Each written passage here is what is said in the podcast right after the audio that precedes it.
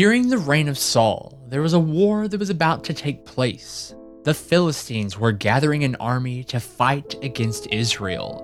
Saul gathered all of his people together to face the army that approached their land, but when he saw their numbers, a fear began to grow within him. Saul called out to the Lord to intervene, to give him a sign through his dreams, but nothing came. So Saul resorted to the Urim and Thummim, those white and black stones we talked about in a previous episode. But God still did not provide the answer he sought. He then called on the prophets to assemble in his courts to decree the outcome of the war at hand, but every prophet drew a blank. Saul only had one option left. There was a woman who had contact with the great prophet Samuel. Saul knew Samuel had favor with God and that he would be able to provide the answers he so desperately needed. So he adorned a disguise and made the journey to a small Canaanite village in the valley of Jezreel. He sought out the woman, and when he found her, he begged her to get in touch with Samuel on his behalf to provide him some answers. So the woman went and woke Samuel and brought him before Saul. Samuel asked Saul, Why have you disturbed me? And Saul fell on his face and proclaimed the troubling news about the Philistine army sitting at their doorstep and the war to come. Then Samuel delivered some not so great news. Has the Lord not turned away from you and became your enemy? Samuel asked. Today the Lord has torn the kingdom out of your hand and given it to your neighbor David. Samuel continued, The Lord will give Israel into the hands of the Philistines, and tomorrow you and your sons shall join me. Saul fell face first into the ground, paralyzed with fear. Not only was his nation about to be torn from his grasp, but he was told he was about to join Samuel in his resting place, which may not sound too frightening until you realize who this woman Saul came to see was. She was known as the Witch of Endor, a conjurer of spirits, a medium, if you will, which is why she was the only one who could access Samuel, because he was dead. This is Itinerant Biblical History Beyond the Bible, presented by The Reckless Pursuit, and I'm Cody Johnston.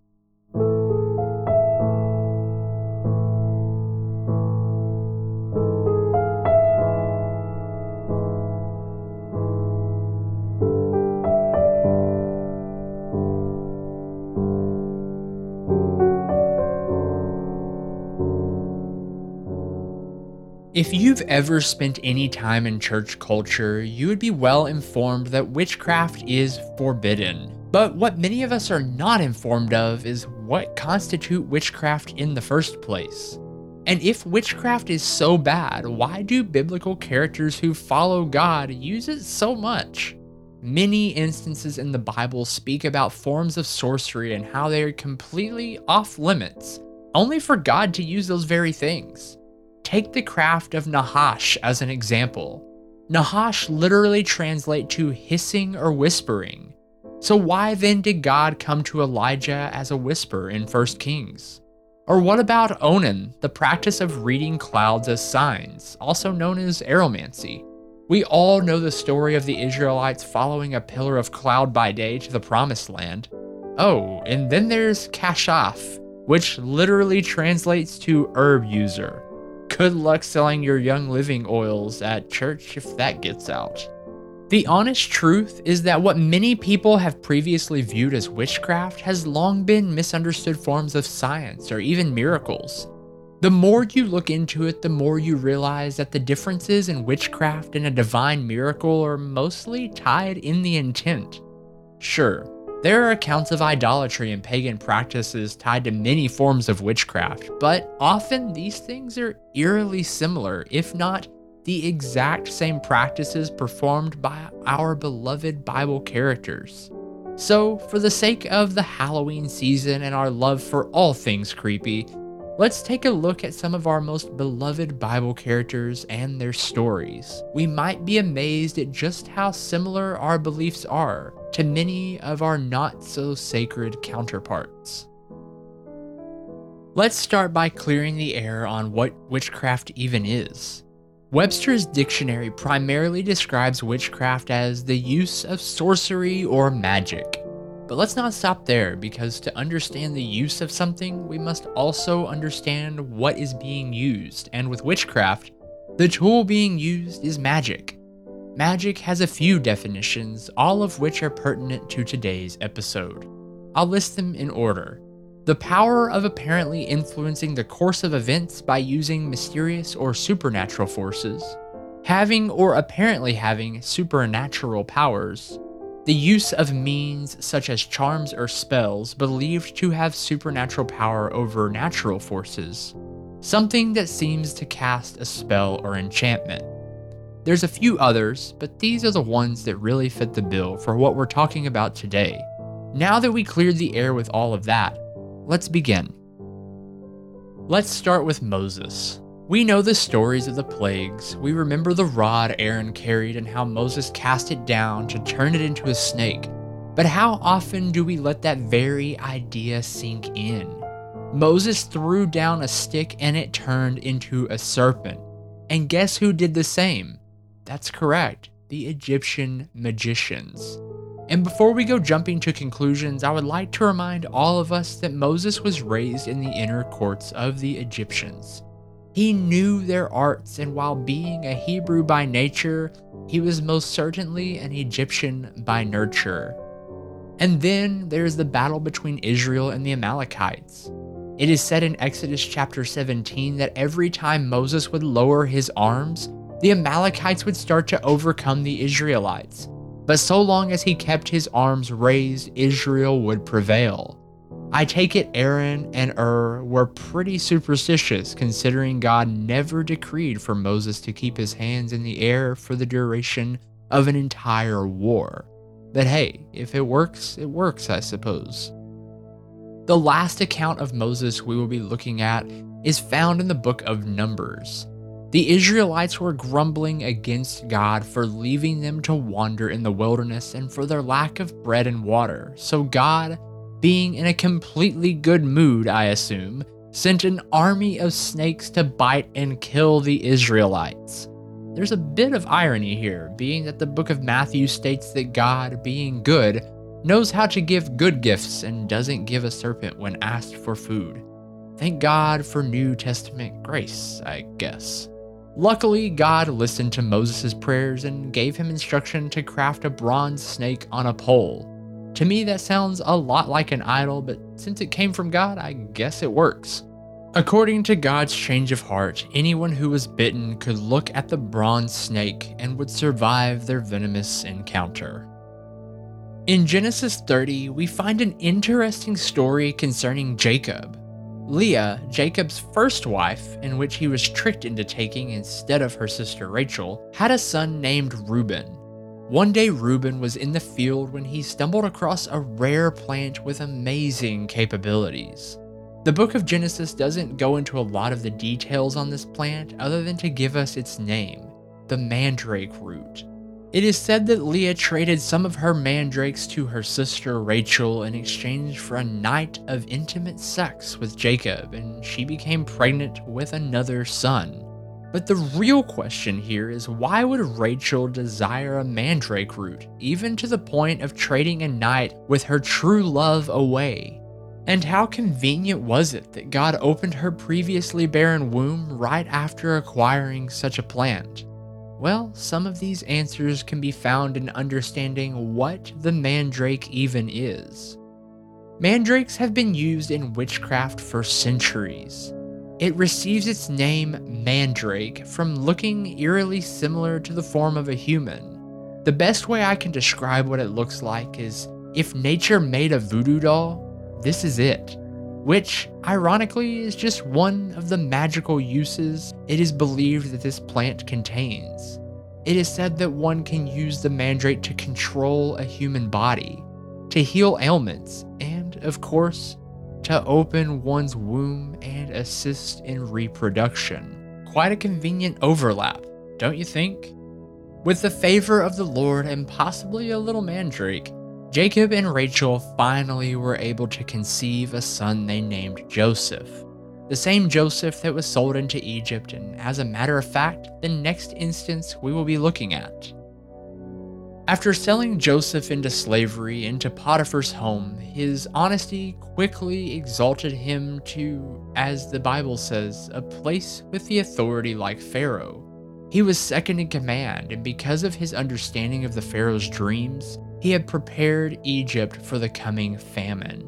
Egypt thrived during the season of lack, and people from across the countryside came to receive food from their surplus.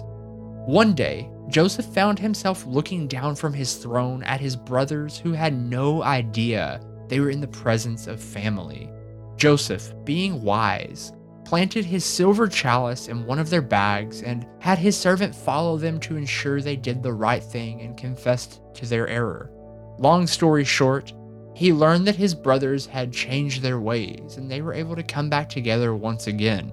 Sweet story, except for a few parts we often gloss over. It seems Joseph learned a few things during his stay in Egypt because this chalice was no ordinary cup. This was a cup of divination, a cup that Joseph used to predict the future. And these are not my words, these are his. Because on more than one occasion, he declared his ability to read the events to come and to know the outcomes of his brother's fate, which I am sure is the reason he was willing to plant such an important item on one of his brother's person. After all, he would have to know it would find its way back. I guess that's a skill worth drinking to.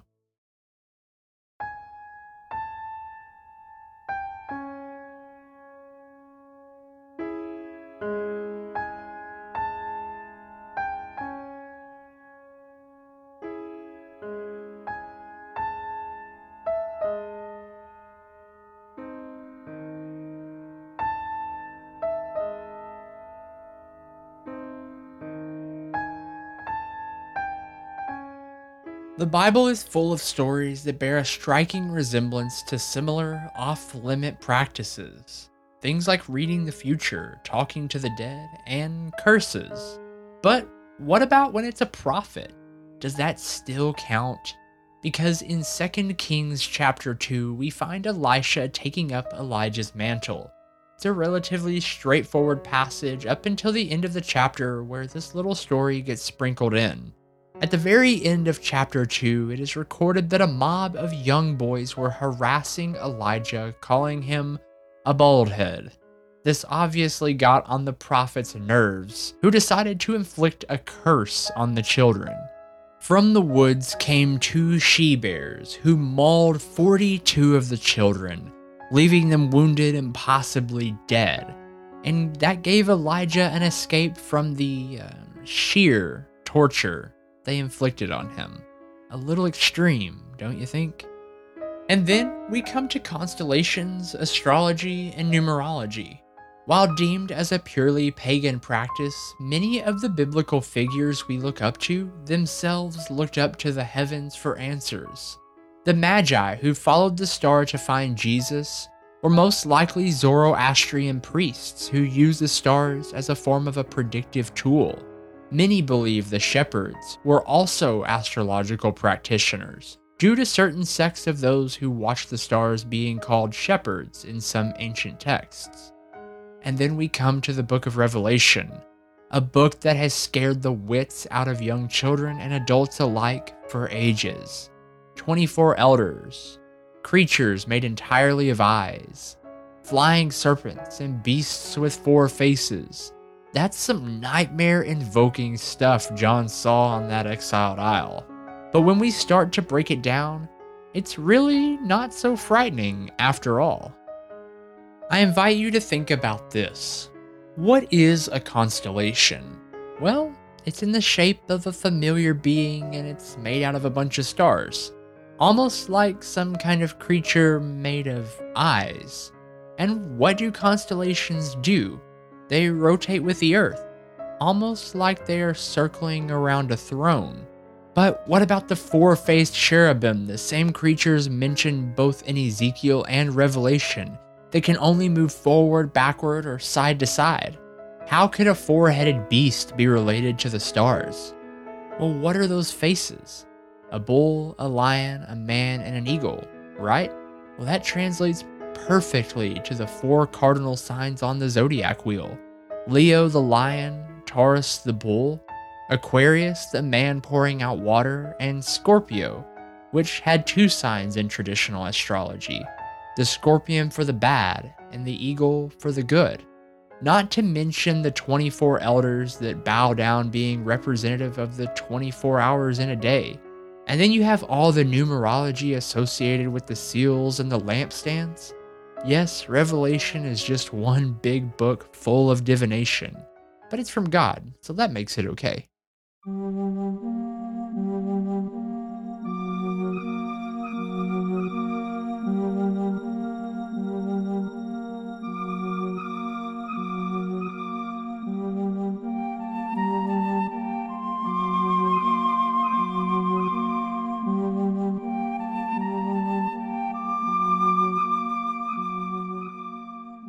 Christianity has a history with being a bit dramatic when it comes to things like witchcraft and sorcery.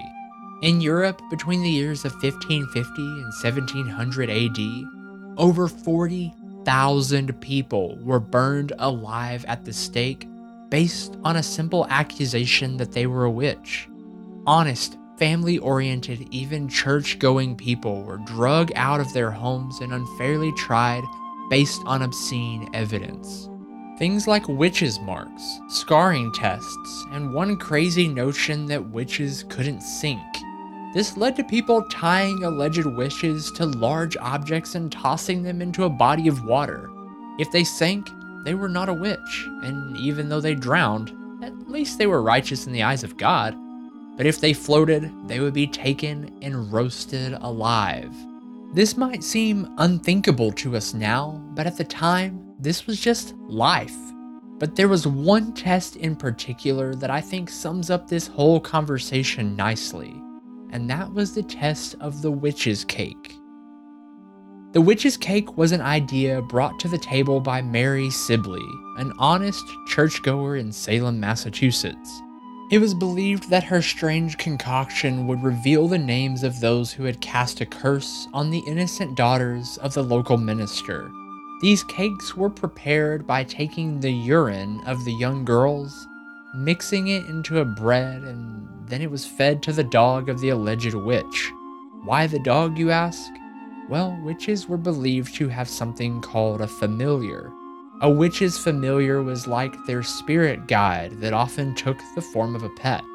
It was believed that if they fed the familiar one of these witches' cakes, the creature would throw it back up and would audibly say the name of their master. Needless to say, this didn't work as planned, but it's still ironic. The newly established Protestant church was so afraid of witchcraft that they resorted to using the very thing they were afraid of the most. In the end, the only people practicing witchcraft were the very ones hunting it. The imagery of magic and witchcraft hold a strange place in our minds. On one hand, you have a fun holiday that plasters witches as old hags stirring their kettles bubbling over with green goop. On the other, you have the ever present reality that more harm has been done in the name of ridding the world of witchcraft than good. And still, yet on another, we have the superstition of those things which we just don't understand. But let that be a lesson to be careful, because many things are based on one's intent, and what might seem like the work of the devil to you might just be the love of God to someone else.